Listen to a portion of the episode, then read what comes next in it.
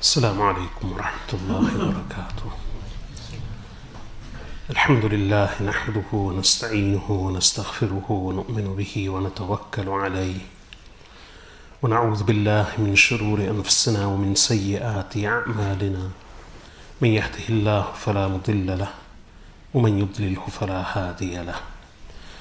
ونشهد أن لا إله إلا الله وحده لا شريك له. ونشهد أن محمدا عبده ورسوله. صلى الله تعالى عليه وعلى آله وصحبه وبارك وسلم تسليما كثيرا كثيرا. أما بعد فأعوذ بالله من الشيطان الرجيم. بسم الله الرحمن الرحيم. إن الله وملائكته يصلون على النبي يا أيها الذين آمنوا صلوا عليه وسلموا تسليما. اللهم صل على محمد وعلى آل محمد كما صليت على إبراهيم وعلى آل إبراهيم إنك حميد مجيد اللهم بارك على محمد وعلى آل محمد كما باركت على إبراهيم وعلى آل إبراهيم إنك حميد مجيد Respected listeners, alaikum wa rahmatullahi wa barakatuh. we continue with the second part of the tafsir and commentary of Surah Al-Hujarat. Allah subhanahu wa ta'ala says, بسم الله الرحمن الرحيم يا أيها الذين آمنوا لا تقدموا بين يدي الله ورسوله واتقوا الله إن الله سميع عليم O believers, do not advance before the messenger, before Allah and His Messenger sallallahu alaihi wasallam, and be wary of Allah. Indeed, Allah is all hearing, all knowing. يا أيها الذين آمنوا لا ترفعوا أصواتكم فوق صوت النبي O believers, do not raise your voices over the voice of the Prophet صلى الله عليه وسلم ولا تجهروا له بالقول كجهر بعضكم لبعض أن تحبط أعمالكم وأنتم لا تشعرون And do not speak loudly to him in the manner of speaking loudly to one another lest your deeds perish and come to naught whilst you don't even realize. This is where we stopped last week. We only more or less covered two verses. and I was about to begin the third verse إن الذين يغضون أصواتهم عند رسول الله but we we stopped. Now, just to recap, Surah Al Hujarat was mainly revealed in the ninth year of Hijrah, in the year of delegations. On this particular occasion, a delegation of Banu Tamim came to see the Prophet sallallahu alaihi wasallam, and they approached the masjid. There were approximately just over 70 of them. And they came in a very large delegation. Very few of them were Muslim. According to some narrations, only two of them were Muslim at the time. But the remaining members of the delegation were not Muslim. As a result, and plus they were Bedouin. As a result, when they came, they were unrefined, unaware of the manner in which they should approach the Messenger wasallam. They treated him, at that time at least, as merely a tribal leader. So, in the manner of the Arabs and in their traditional custom, the delegation came and then began shouting at the Prophet wasallam to come out as they would do with other tribal leaders, and they invited him to what we call a mufakhara, a musha'ara, which means a poetry, a duel of poetry, a duel of boasting. This is what the Arabs would do.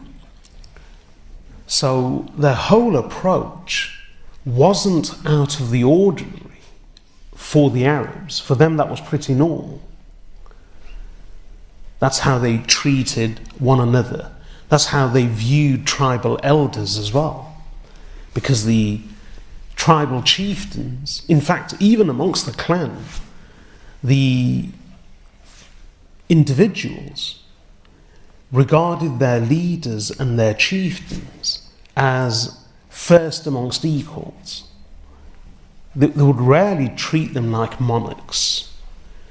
There wasn't that concept of civility, civility and dutifulness before the leaders. They actually regarded the leaders as equals, but first amongst equals. They would refrain from giving them titles, they would call their tribal leaders by their first names or their kunya. So, and this is how they would treat one another when they met. The tribal leaders would gather in huge delegations, there'd be bouts of poetry, mutual boasting, competitions. Each one would boast of their achievements, etc. So, the way they approached the Prophet ﷺ wasn't abnormal. That's exactly how they behaved with one another. But undoubtedly, this was unbefitting the position of the Messenger sallallahu alaihi wasallam. So this is the this is exactly what they did. And as far as the Prophet sallallahu alaihi wasallam was concerned, it was afternoon time. He was resting. He was taking his siesta. They came, and according to some reports, they were they came inside the masjid. And from inside the masjid, facing the hujarat, the chambers of the Messenger sallallahu alaihi wasallam, they loudly shouted out to him, Ya Muhammad, ukhruj ilayna, or Muhammad, come out to us.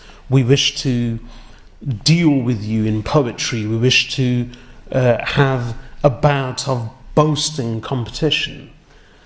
And they also said, allow us to appoint our poets so that they can sing our praises, and allow us to appoint one of our orators so they can again extol our virtues, and you do the same. And the Messenger وسلم, was resting, but again, in his haya, in his bashfulness and modesty, the Messenger وسلم, came out and did not rebuke them on their disturbance.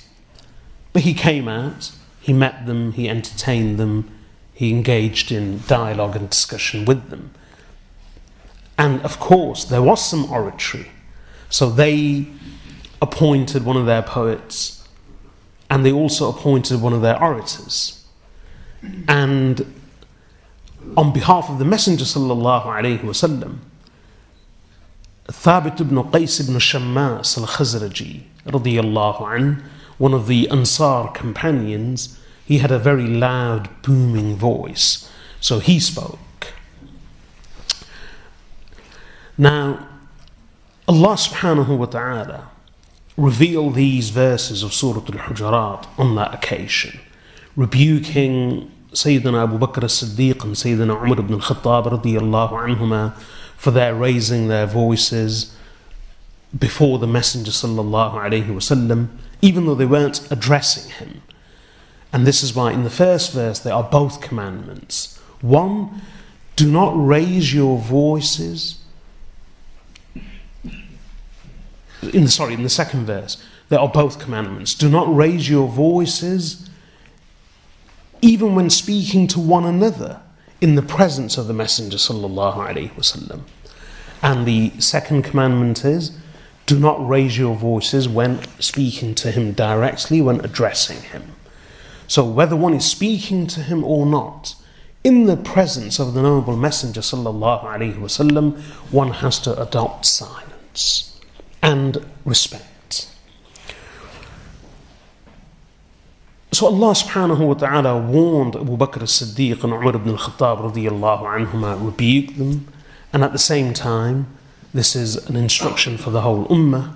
And then Allah comments on the behavior and the approach of these Bedouin. So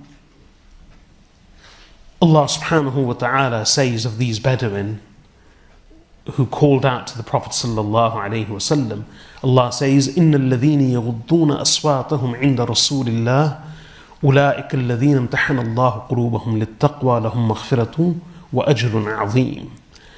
And then إن الذين ينادونك من وراء الحجرات أكثرهم لا يعقلون ولو أنهم صبروا حتى تخرج إليهم لكان خيرا لهم والله غفور رحيم So Allah subhanahu wa ta'ala speaks about these Bedouin, but before he speaks about them, he contrasts their behavior with the behavior of believers whose hearts Allah subhanahu wa ta'ala has tested for taqwa.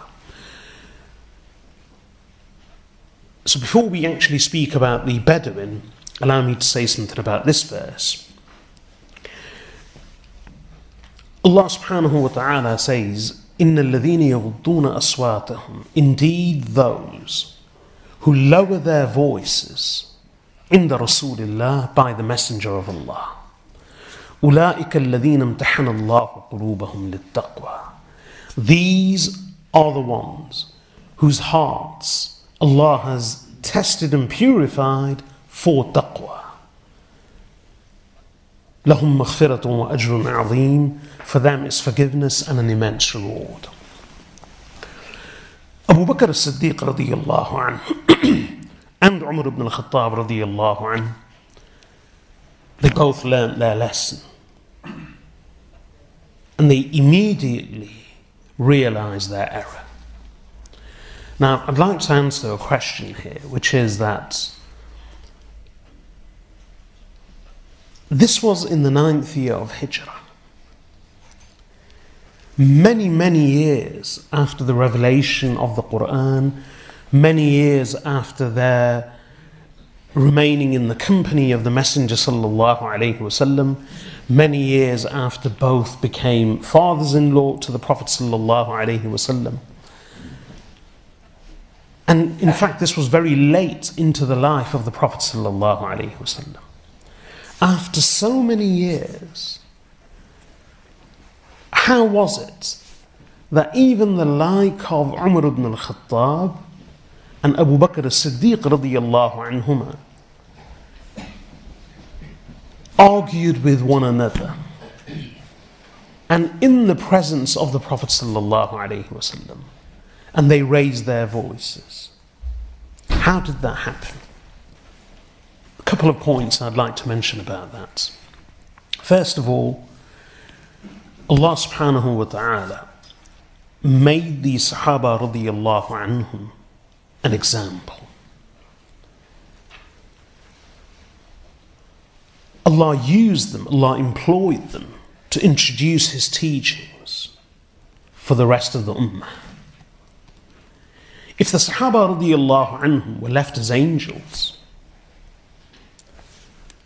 there wouldn't have been a lesson. And the same would go for the messengers alayhim salatu.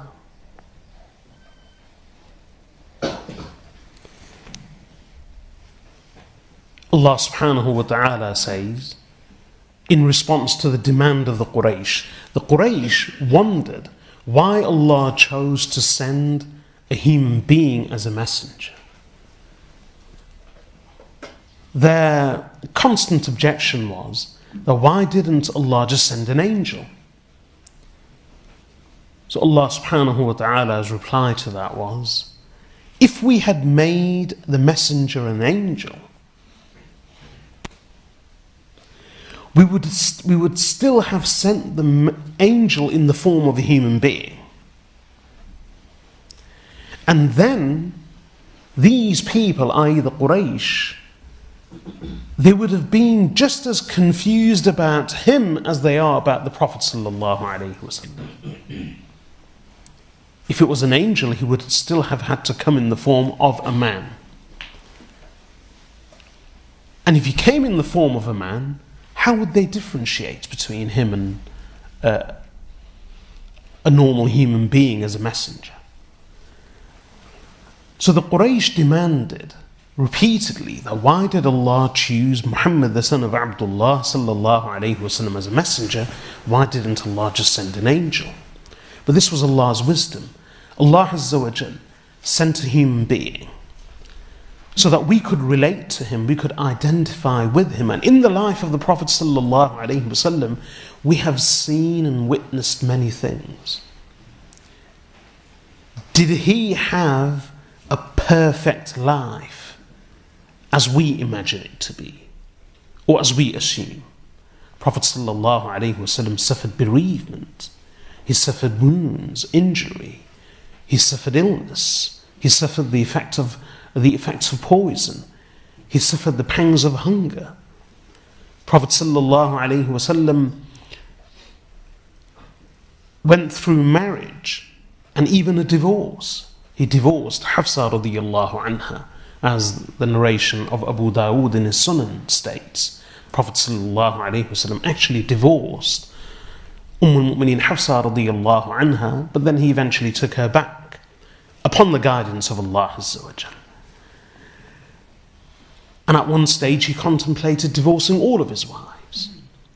The Prophet ﷺ suffered bereavement, he suffered disappointments. The Messenger ﷺ was betrayed, he was abused. So, his life, he suffered poverty. His life wasn't perfect as we would imagine it to be, as we imagine a perfect life to be. And the wisdom in that is that we can relate to his life, we can identify with him. Those things which do not detract from the lofty position of a prophet, Allah subhanahu wa ta'ala allowed those things to happen and to occur in his life. Bereavement, difficulty in marriage, divorce. All of these things are, they may not be perfect and the best, but they don't detract from the position of prophethood. So Allah subhanahu wa ta'ala allowed these things to occur in His life so that we may identify with them, we may take a lesson from them. Those things which are not befitting the position of a prophet sallallahu alayhi wasallam, Allah subhanahu wa ta'ala allowed those things to happen and to occur in the lives of people around the Messenger sallallahu alayhi wasallam. Again, so that we can identify with them. Did the Sahaba radiallahu anhum sin? Even after becoming Sahaba radiallahu anhum? Some of them did. But Allah subhanahu wa ta'ala used their sinning as an example of a momentary lapse of human nature. And then immediately thereafter, Allah used their realization, their refraining from further sin, and their most sincere tawbah and repentance again as a supreme example for the ummah to follow. And their tawbah, their repentance was such that as the Messenger وسلم, mentioned about one woman, that her she repented such a repentance to Allah that if her repentance was to be distributed amongst the people of Medina, it would suffice all of them. So the Sahaba radiallahu anhum, at times Allah Azza manifested through them and in their lives, in their conduct, in their speech, in their behavior, things which are not perfect, but Allah Azza used them as an example so that we may relate to them, we may identify with them, and we can learn from them. Because remember, they were human beings. If we look at it this way, that we regard them as being perfect, then we see all these imperfections. Our view of them will be diminished. We may lose respect.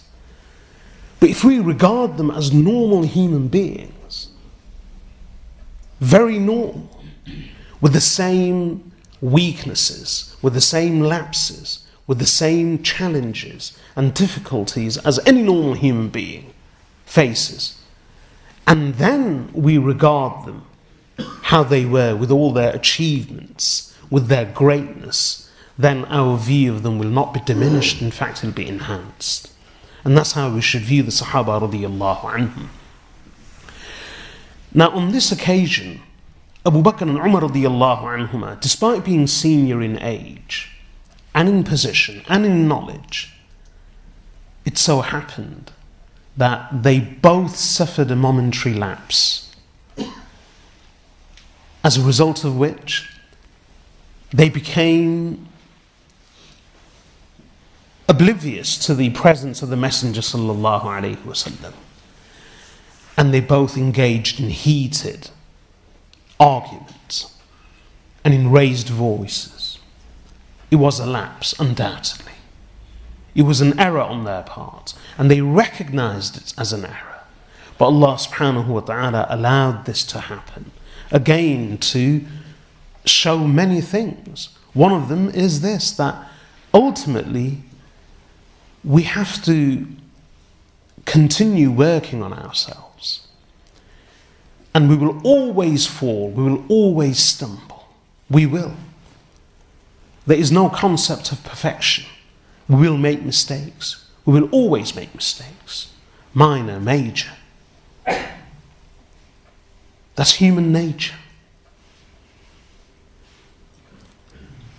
And Sayyidina Abu Bakr and Sayyidina Umar radiallahu anhuma, despite their position, authority, and knowledge, they suffered a lapse and they made a mistake. But that was their human nature. The other point is they both argued. Again, disagreements, conflicts, differing with one another. This is part of human nature. Islam recognizes human nature. It knows human fitrah. And Islam has never sought to eradicate human nature. But what we have been taught is how to manage, overcome our weaknesses, and manage our human nature. So when it comes to disagreement, we will disagree. We have to accept disagreement as a fact of life, as a fact of human nature. I say this because hopefully this will answer many questions. We have a very ide- idealistic, perfect view, utopian view of unity, of oneness. Unity is not about unity of minds. That's impossible. Nor is it about unity of hearts. It's about avoiding as much conflict as possible and where disagreements arise, managing them. Managing them in the best way. We will disagree with one another. Parents disagree, siblings disagree, children disagree with their parents, and vice versa then is it any surprise that scholars disagree, ulama disagree, people of knowledge disagree? And it's not just about religious issues. People disagree on very personal things. Sometimes we just don't hit it off with another person.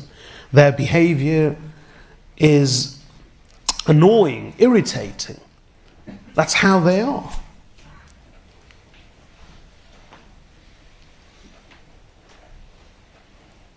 I often console myself by, well, not, not necessarily console, but I just calm myself at times when I face provocative, irritating behavior.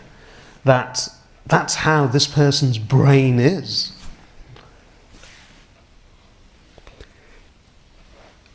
I was listening to a program today actually, and it was about reality. What is reality? And there were psychologists and neurologists contributing to the discussion. And one of the things which was repeatedly mentioned is that people's realities differ. So the external reality as it is, is what it is. But how we read that, how we receive that, how we interpret that differs from person to person. So some people, they can't help it. They actually see things totally differently to the way you and I see things. No wonder they become so passionate and angry and agitated if we don't agree with them. So people are hardwired. You and I, we, we can't change years and years of nature and nurture.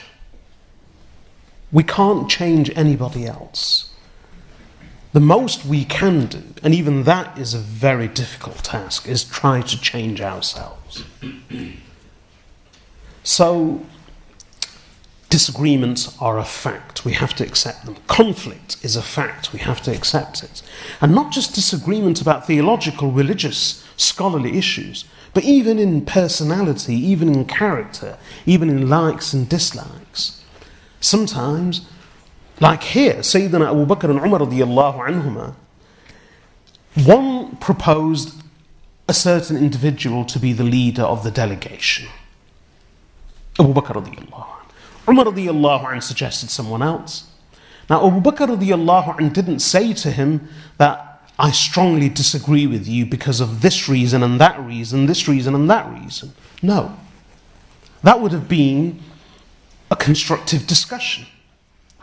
But rather, Abu Bakr radiallahu anh simply reacted by saying, The only reason you suggested someone else is to oppose me. And Sayyidina Umar radiallahu anh, he reacted. And he said, No, I never. And both of them remained insistent on their claim, and they both ended up arguing and raising their voices in the presence of the Messenger. So this wasn't religious, this wasn't theological, this wasn't evidence based, it wasn't a constructive discussion of any sort. Both Shaykhain, the elders of the Ummah, who was elder? Who was more senior? Who was more knowledgeable, more authoritative? These were the two lieutenants of the Prophet ﷺ, the two greatest men in the Ummah after him. And yet, despite their age, their seniority, their knowledge, their position, their location, they suffered that lapse. And their human nature got the better of them. It could happen to anyone. That's one of the lessons. But the greater lesson is what followed. As soon as they were warned, as soon as they were reminded, as soon as they came to realize, both Abu Bakr and Umar radiallahu anhuma repented and not only repented but reformed themselves, and their reformation was absolute.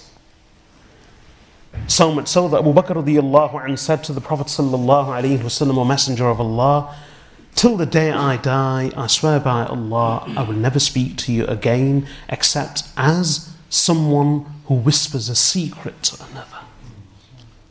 And he abided by.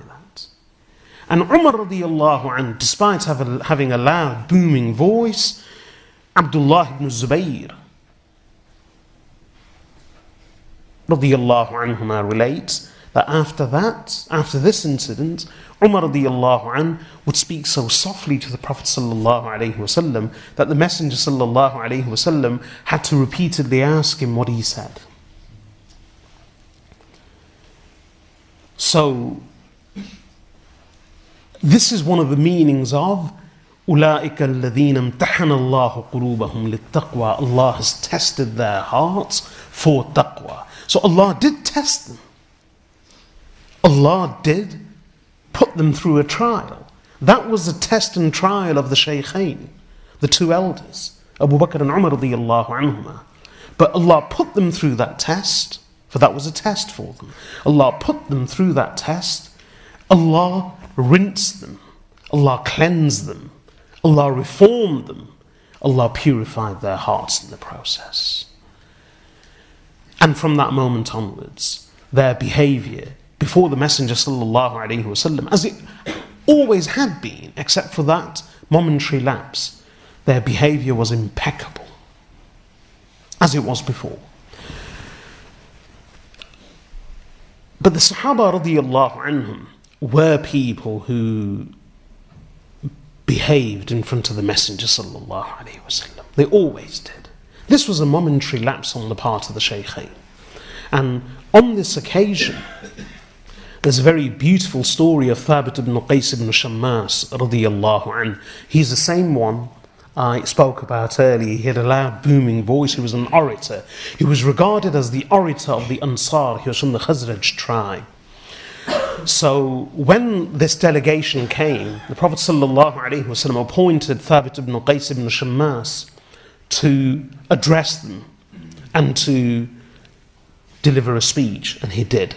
He, he, he, was, he was a natural orator, but he also had a very loud voice.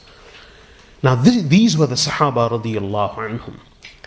After that delegation's visit, when Allah revealed these verses, that, O believers, do not raise your voices. Thabit ibn Qais ibn Shammas, the same Sahabi radiallahu anhu, he became so fearful that Allah subhanahu wa ta'ala is referring to him. That it's related that the Prophet sallallahu alayhi wasallam found him missing. Thabit ibn Qais radiallahu anhu was nowhere to be seen. Imam Bukhari rahmatullahi and both Imam Muslim both relate this hadith. That Thabit ibn Qais ibn Shammas was nowhere to be seen. So the Prophet wasallam inquired, where is Thabit? So one of the Sahaba radiallahu anhum said, Ya Rasulullah, I will go and find out. So he went to his house. There he was given permission to enter.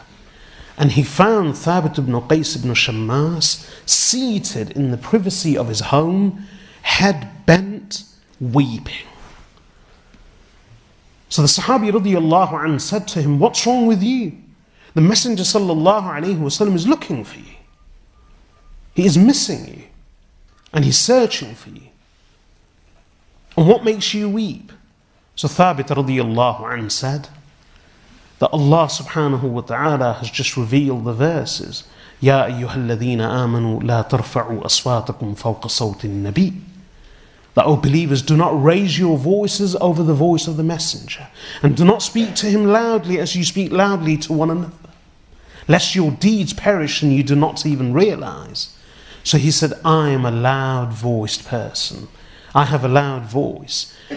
I fear that Allah is referring to me, that Allah is speaking of me, that I am the one who has raised his voice over the voice of the messenger and who speaks loudly to him, and I fear that my deeds will perish.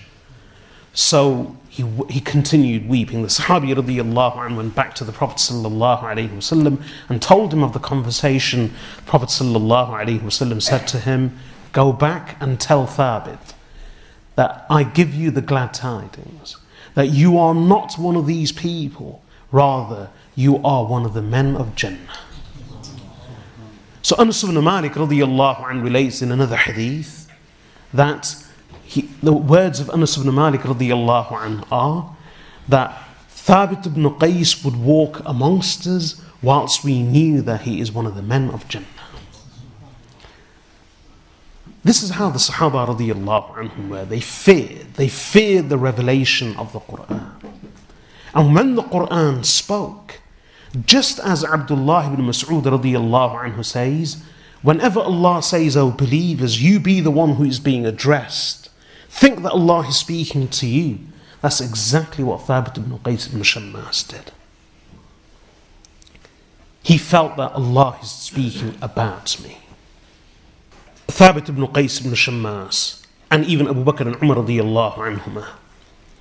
after this incident and prior to this, they maintain that impeccable adab and ihtiram and ikram, that etiquette, those manners, that politeness, before that respect before the Messenger sallallahu alaihi wasallam. Sahaba radiallahu anhum were renowned for that. Urwat ibn Mas'ud al-Thaqafi radiallahu anhu, hadn't yet embraced Islam, when he went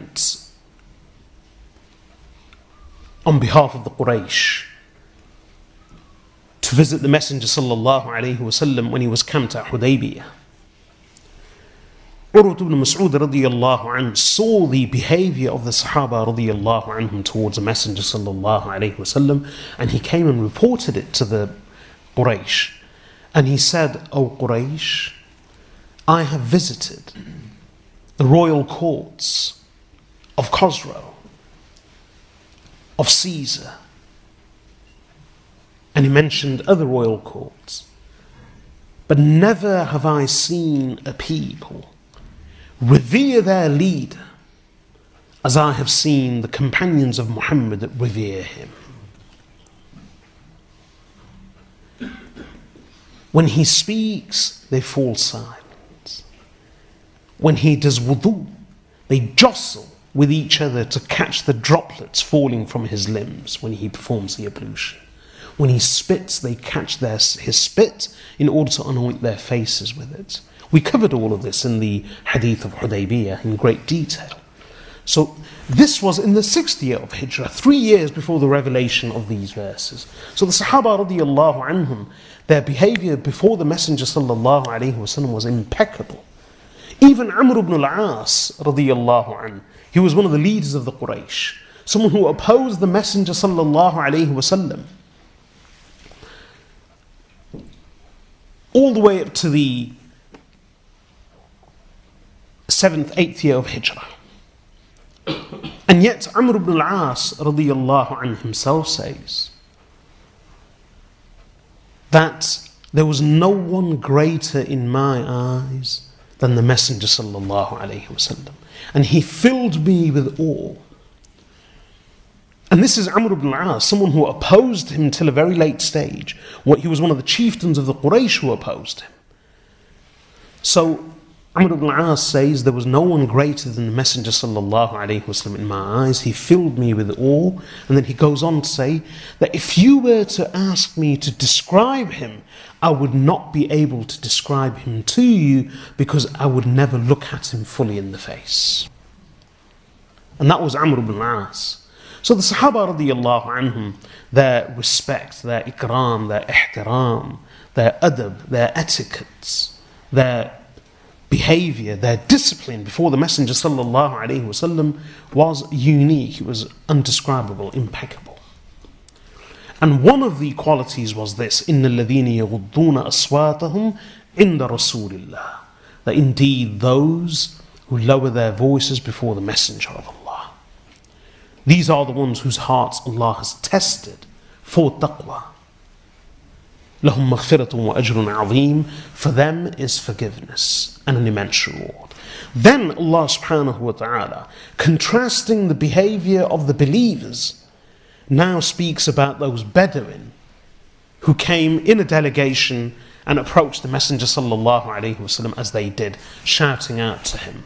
So Allah subhanahu wa ta'ala says, إن الذين ينادونك من وراء الحجرات أكثرهم لا يعقلون Indeed, those who call out to you from behind the chambers. That's what they did. The delegation of over 70 people came, entered the masjid, faced the homes of the Messenger sallallahu alaihi wasallam, the, the hujarat, the noble chambers, and shouted out, "Oh Muhammad, come out to us, come out to us. We wish to speak to you." And he was resting. So Allah subhanahu wa ta'ala says, Indeed, those who call out to you from behind the chambers. أكثرهم لا يعقلون. Most of them have no sense. They do not understand. Now, as I said earlier on, for those Bedouin, their approach was not extraordinary. It wasn't out of the ordinary. That was their standard behavior. But Allah subhanahu wa ta'ala says they have no sense, meaning no understanding of how to behave, how to speak in the presence of a messenger of Allah. And remember, most of them had not embraced Islam, only a few of them, and as I said, according to some narrations, only two of them were Muslim, not the others. Later they did embrace. So Allah subhanahu wa ta'ala rebuked them and not only did he rebuke them, but Allah subhanahu wa ta'ala says this sort of rash, brash,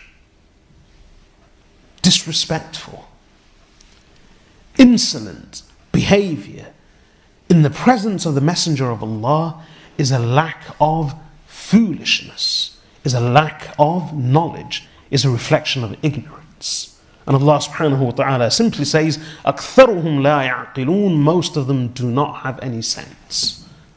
They do not understand, they have no sense. وَلَوْ أَنَّهُمْ صَبَرُوا And had they waited patiently, had they been patient, حَتَّى تَخْرُجَ إِلَيْهِمْ Until you came out to them, لَكَانَ خَيْرًا لَهُمْ This would have been far better for them. Wallahu ghafurur rahim, and Allah is most forgiving, most merciful. Meaning, the, their approach to the Messenger of Allah, what should it have been?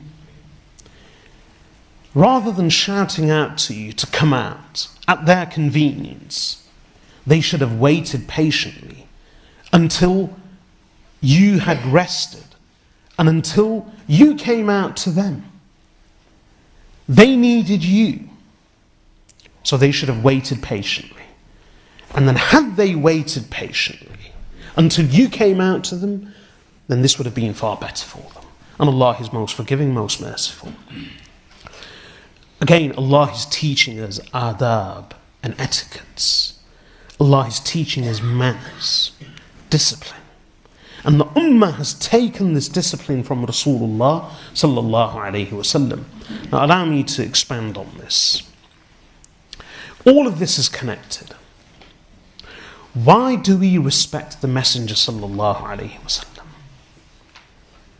It's because of who he is and what he represents, what he brought. He was a messenger of Allah, he represented Allah. He was a carrier of the kalam of Allah, the speech of Allah. For all this and for much, much more, we respect him, we revere him. Revering the Prophet ﷺ is an obligation upon the believers. Allah subhanahu wa ta'ala says, إِنَّا أَرْسَلْنَاكَ شَاهِدًا وَمُبَشِّرًا وَنَذِيرًا لِتُؤْمِنُوا بِاللَّهِ وَرَسُولِهِ وَتُعَزِّرُوهُ وَتُوَقِّرُوهُ وَتَسَبِّحُوهُ بُكْرَةً وَأَصِيلًا Allah says, addressing the Prophet sallallahu alayhi wasallam, Indeed, we have sent you as a witness, shahida, ومبشرا as a bearer of glad tidings ونذيرا and as a warner why لتؤمنوا so that you collectively all of you so that you may believe in him sorry you may believe in Allah and you may believe in his messenger لتؤمنوا بالله ورسوله and وتعزروه so that you may support him i.e. support the prophet sallallahu alaihi wasallam وتوقروه and so that you may revere him Tawqir means giving him waqar. Waqar means awe, composure, self dignity. So we give him that respect. We don't just like him, we don't just love him. We love him, we respect him, we revere him. Reverence is an obligation upon the believers by the command of Allah in the Quran. And that means we don't just respect Him, we respect His message, we respect His words. And this is what the ulama have always done. Ilm, ilm, knowledge, is ultimately what comes from Allah and what comes from His Rasul sallallahu alayhi wa sallam. And this is why we respect ilm. Respect has always been part of Islam. Discipline has always been part of Islam. Unfortunately, it's one of those things which is rapidly disappearing. And we see respect as civility. It's not civility. Respect is an integral part of religion. And inshallah, I will speak about this in more detail on another occasion.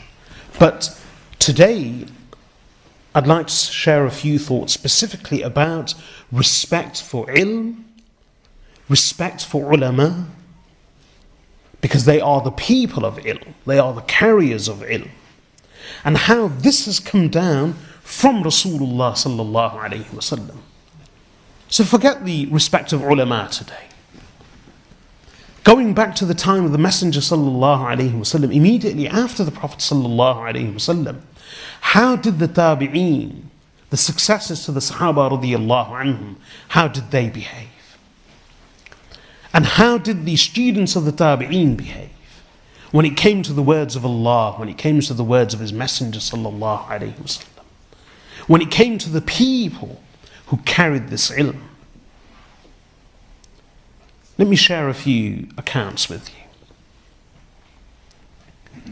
As I said last week, when Allah says in the beginning verses, O believers, do not raise your voices over the voice of the Messenger sallallahu alaihi wasallam, the ulama have always believed that this includes not raising our voices over the speech of the Messenger sallallahu alaihi wasallam even after he has departed from this world. That means the hadith. We respect the hadith. For that is the speech of the Messenger of Allah. And I shared a few thoughts with you about Imam Malik rahimahullah. Imam Malik was one of the, one of the scholars of Medina, one of the Tab'ut Tabi'een, one of the successors to the successors of the Sahaba radiallahu anhum. He had never met any of the Sahaba, but most of his teachers were all students of the Sahaba radiallahu anhum. Imam Malik rahimahullah, Imam Malik ibn Anas, as I said, he was a man of waqar, great composure. He would never laugh, never. Never. And it was rare that he ever laughed. There was one occasion when he did laugh loudly, which is reported. And it said that um,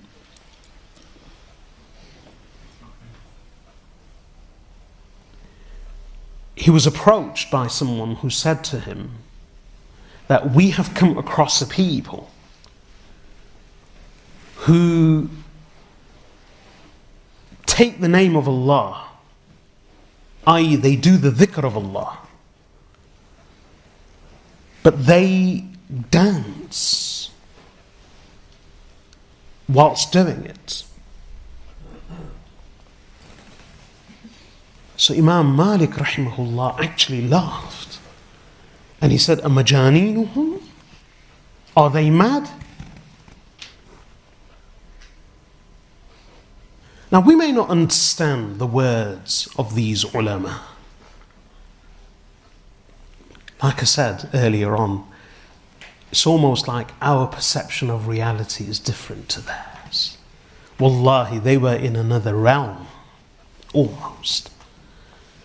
Imam Malik says, as I said, when he would teach hadith, he would burn bakhur. He'd bathe, he'd dressed in the best clothes. He'd come, he'd sit down, and his students would be seated around him. He would rarely read hadith himself. He would listen whilst the students read hadith in front of him. In fact, some of the scholars say that Imam Malik, he was very frugal in his speech. He wouldn't say much. The most he would say is na'am or la, yes or no. People would ask him questions, he'd say yes, no. A man of great composure. And when he spoke about the Prophet ﷺ, whenever he mentioned the name of the Messenger ﷺ, it said about Imam Malik rahimahullah that he would lower his head and a change would come over him every time he mentioned the name of the Prophet ﷺ. So his students would say to him that they would feel that this is too much they, would feel sorry for him. So they would say that his color would change. So they would say that, Oh Imam, why do you why are you so affected when you mention the name of the Prophet sallallahu alaihi wasallam? So Imam Malik says, Are you surprised by the effect on me? He said, When we used to visit our teacher, Imam Muhammad ibn al-Munkadir, a tabi'i, one of the successors to the Sahaba, radiyallahu anhum, he says, whenever we would visit our teacher, Imam Muhammad ibn al-Munkadir, and whenever he would mention the name of the Prophet sallallahu alaihi wasallam, immediately he would begin weeping merely upon the mention of his name, and he wouldn't stop until we would feel pity for him.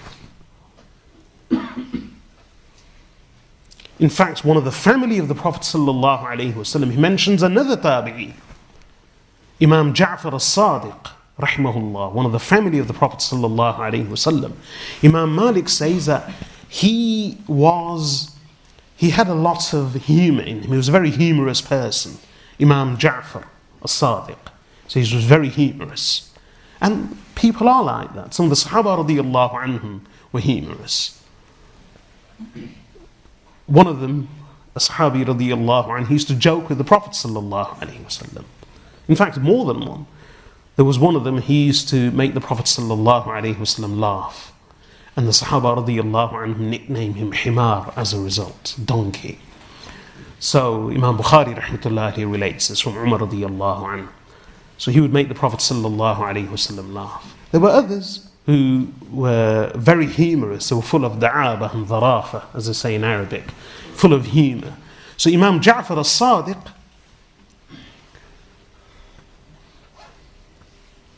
he was very humorous as well. But Imam Malik says, despite his humor, whenever the name of the Messenger sallallahu alaihi wasallam was mentioned, the same humorous Imam Ja'far as-Sadiq, he would turn green and pale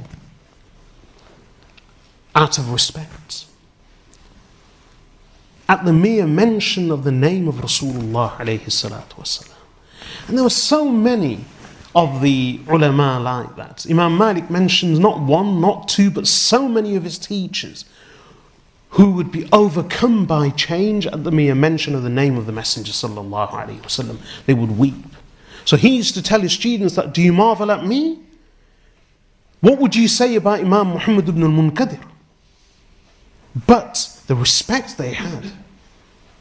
Imam Malik also says about the same Imam Muhammad ibn al-Munkadir that whenever I felt the hardness of my heart, whenever I felt that my heart was becoming hard, I would go to visit my teacher, Imam Muhammad ibn al-Munkadir. And just by seeing him and remaining in his company for a few short moments, I would come away with lessons for many, many days. That's how they would address the hardness of their hearts, by adopting the company of their teachers and their mashayikh. Why? Because they were coloured in the colour of the Messenger They, they saw them as being the bearers of the prophetic knowledge, as being the carriers and the treasurers of the prophetic knowledge. They saw them as successors to the Prophets. That's why they respected them. And it wasn't just the Tabi'een, it was the ones who came before them. The Sahaba radiallahu anhum amongst themselves. This verse, what did Allah say? وَلَوْ أَنَّهُمْ صَبَرُوا حَتَّى تَخْرُجَ إِلَيْهِمْ لَكَانَ خَيْرًا لَهُمْ Had they remained patient until you came out to them, this would have been far better for them. This is how the Sahaba radiallahu anhum were with the Prophet sallallahu alaihi wasallam. And after his time, this is how the Sahaba were with regards to knowledge of the Prophet sallallahu alaihi wasallam. Abdullah ibn Abbas radiallahu anhum, the cousin brother of the Messenger sallallahu alaihi wasallam, who who eventually became a great scholar in his own right. Abdullah ibn Abbas radiallahu anhum, as a young child, when he, after the Prophet was passing away, when he began his journey of knowledge, he says that I would visit the homes of the Sahaba anhum in order to listen to hadith, listen, in order to hear hadith from them. But I would go to visit them. And remarkably, Prophet was, what was the time of the day when the Bedouin came? Afternoon, he was taking his siesta. So Abdullah ibn Abbas anhuma says that I would go to meet some of the Sahaba anhum. And I would find out that they were resting in the afternoon, taking the siesta. So, in the heat of Arabia, he says, I would lie down in the dust on the ground outside their doors, with the wind blowing dust all around me, and I would wait there until they woke up and until they came out. Then, when they would see me, these same other Sahaba anhum would say to him that, Oh cousin brother of the Messenger of Allah, why didn't you inform us? We would have come to you. And he would say to them, No, I have come to you to learn. I am the one who wants to learn, therefore I have come to you, and it was only befitting that I waited for you until you came out to me in the sunnah of the ayah. That's what the verse says. وَلَوْ أَنَّهُمْ صَبَرُوا حَتَّى تَخْرُجَ إِلَيْهِمْ لَكَانَ خَيْرًا لَهُمْ had they, been, had they been patient until you came out to them, this would have been far better for them. Abdullah ibn Abbas radiallahu anhum, I've mentioned this before. Sayyidina Zayd ibn Thabit radiallahu anhu, one of the most intelligent of the Sahaba radiallahu anhum. Zayd ibn Thabit radiallahu anhu led Salatul Janazah over someone. And then after the janazah, uh, a mule was presented for him to ride away on. So Zayd ibn Thabit radiallahu anh climbed the mule, and of all the people to rush forward to serve him, it was none other than Abdullah ibn Abbas radiallahu anhuma. Abdullah ibn Abbas radiallahu anhuma rushed forward and he grabbed the foot of Zayd ibn Thabit radiallahu anhu with one hand and the stirrup with the other and he began inserting the foot of Zayd ibn Thabit radiallahu anhu into the stirrup. So Zayd ibn Thabit radiallahu anhu said, O cousin brother of the Messenger of Allah, desist, away with you, why are you doing this? So Abdullah ibn Abbas anhuma's words were, this is how we have been commanded to respect our ulama. So Zayd ibn Thabit radiallahu anhu dismounted, grabbed the hand of Abdullah ibn Abbas radiallahu anhuma and kissed it and said, and this is how we have been commanded to honor the family of the Messenger. Sallallahu alayhi wasallam. The ulama, and these were the Sahaba radiallahu anhum. If we regard respect as civility, is this civility? This is how Zayd ibn Thabit radiallahu an and Abdullah ibn Abbas radiallahu anhuma behaved towards each other. And only because of ilm. And why ilm? Not because of a degree or a qualification. Because of what they carried. They weren't respecting them so much as they were respecting the knowledge of Rasulullah. That's how the Sahaba anhum were. That's how their students were. And that's how their students' students were. All the way until today. This is how the ulama have always behaved. They've learned not only ilm, but also adab. In fact, you may have heard of the name of Imam Abdullah ibn Wahab, rahimahullah, a very famous scholar of Medina. Imam Abdullah ibn Wahab. This same Imam Abdullah ibn Wahab was one of the most famous students of Imam Malik rahimahullah. And do you know what his words were? He said, We learned more adab from Imam Malik than we, did, than we did ilm.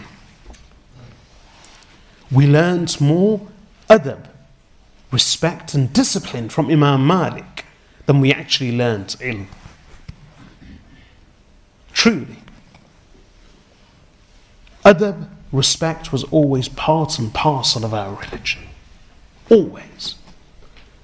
And it wasn't just this is how the ulama would behave. There's a brilliant story about Imam Abu Ja'far al-Tahawi rahimahullah.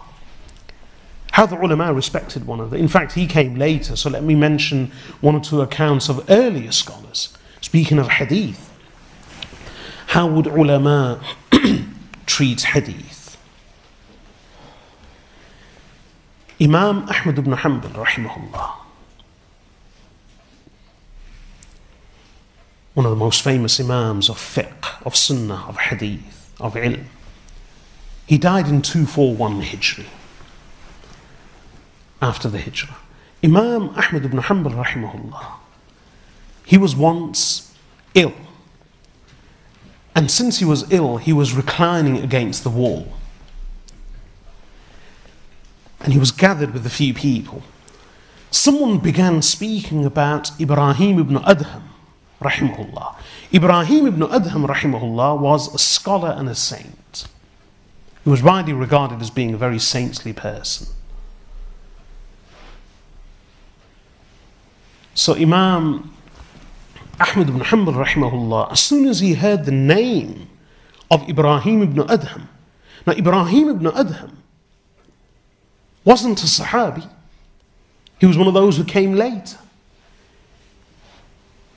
Yet Imam Ahmad ibn Hanbal was ill and he was leaning against the wall. When he heard the name of Ibrahim ibn Adham, he sat up. This was Imam Ahmad ibn Hanbal. And he said, It is not befitting us that we recline and sit in such a manner when the names of the pious are mentioned. And he said that not for a verse of the Quran, not for a hadith,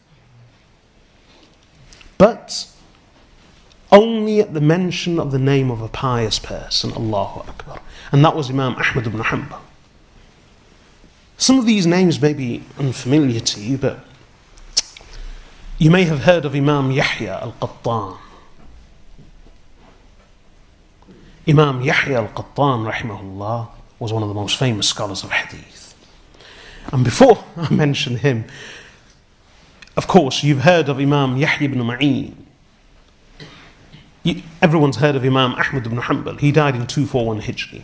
Imam Ahmad, these were his contemporaries. Imam Ahmad ibn Hanbal says of Imam Yahya ibn Ma'in that any hadith with Yahya ibn Ma'in doesn't know is not a hadith. That's how well he respected him for his knowledge. Imam Yahya ibn Ma'in. And Imam Ali ibn al-Madini was another contemporary of Imam Ahmad ibn Hanbal. Imam Ali ibn al-Madini. Who was Ali ibn al-Madini? Imam Bukhari says, ما استصغرت نفسي عند أحد إلا علي بن المديني وربما كنت أغرب عليه الحديث he says that Imam Bukhari was very confident. But there's a difference between confidence and arrogance.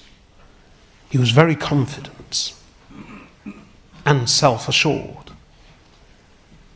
as a result of which he never regarded it. He was respectful, he was very humble, but he never regarded himself as inferior in any way.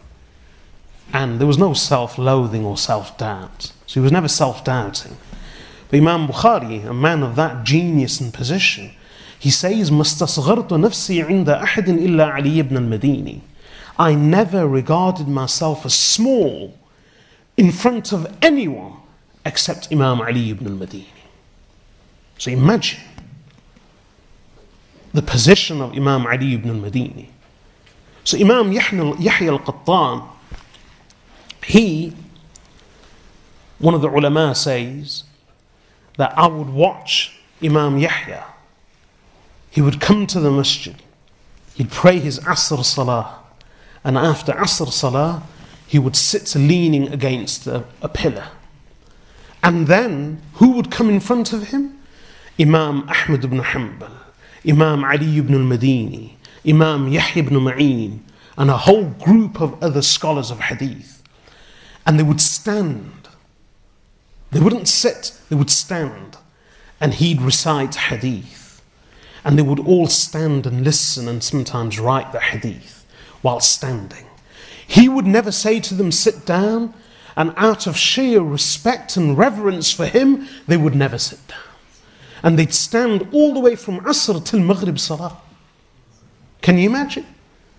Ali ibn al-Madini, Ahmad ibn Hanbal, Yahya ibn Ma'in, these giants of hadith, standing all the way from Asr Salat al Maghrib, listening to hadith, never once daring to sit down out of sheer respect for Imam Yahya rahimahullah. That's how the ulama were. This is how they respected one another. This is why I say that we should observe etiquettes in any gathering of ilm, Only for the sake of the words of Allah and the words of His Messenger. And this is part of the meaning of do not raise your voices over the voice of the Messenger. And If they had waited patiently until you came out to them, this would have been far better for them. There are many stories of respect and I mentioned about Imam Abu Ja'far al-Tahawi. He came later, his teach, uh, well, uh, he came much later. He died in 321 Hijri. But Imam Abu Hanifa, rahimahullah, Imam Abu Yusuf, Imam Abu Hanifa, rahimahullah, speaking of respect, listen to this. Imam Abu Hanifa, rahimahullah, used to say that I have never stretched my legs out towards the house of my teacher, Hamad ibn Abi Sulaiman, even though there were seven streets between my house and his house. This is the adab and the ihtiram that we've always had. Now, some people say, oh, this is, this is medieval, this is old. Subhanallah. Why deny the carriers and the bearers of the ilm of Allah and His Rasul sallallahu alayhi wasallam respect? Why deny the Quran and Hadith respect when we see respect and discipline being forced on everyone else? For everyone else? It's actually imposed, it's orchestrated. And there is a tradition of discipline and respect in most areas. martial arts.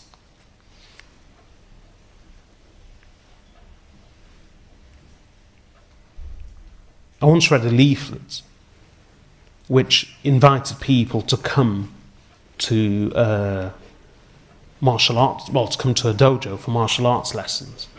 And they had to pay as well, obviously.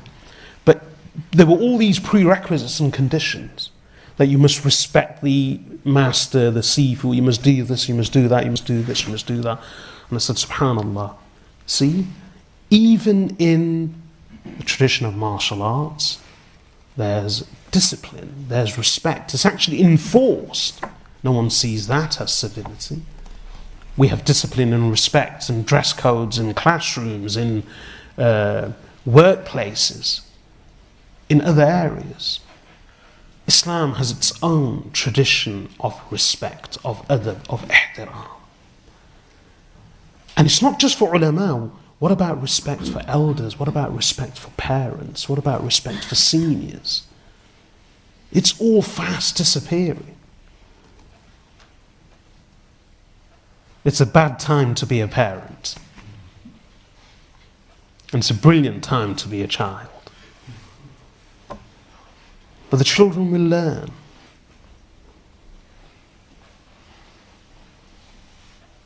maybe their children will be worse. Islam has taught us adab and ihtiram in every field, even respecting animals. But that's another topic. As far as this is concerned, the ulama had immense respect for one another. They had respect for knowledge, they had respect for ilm. I'll end with this, inshallah. I'll continue with the remaining verses of Surah Al Hujurat from next week. And just to recap, Allah subhanahu wa ta'ala says, O believers, do not advance, do not place yourselves before Allah and His Messenger sallallahu alayhi wasallam. And be wary of Allah, indeed, Allah is all hearing, all knowing. O believers, do not raise your voices over the voice of the messenger, and do not speak loudly to him in the manner of speaking loudly to one another, lest your deeds perish and you don't even realize. Indeed, those who lower their voices before the messenger of Allah, these are the ones whose hearts Allah has tested for taqwa. For them is forgiveness and an immense reward. Verily, those who call out to you from behind the chambers, most of them do not understand. And had they remained patient until you came out to them, this would have been far better for them. And Allah is most forgiving, most merciful. And with this, وصلى الله وسلم على عبده ورسوله نبينا محمد وعلى آله وصحبه أجمعين سبحانك اللهم وبحمدك نشهد أن لا إله إلا أنت نستغفرك ونتوب إليك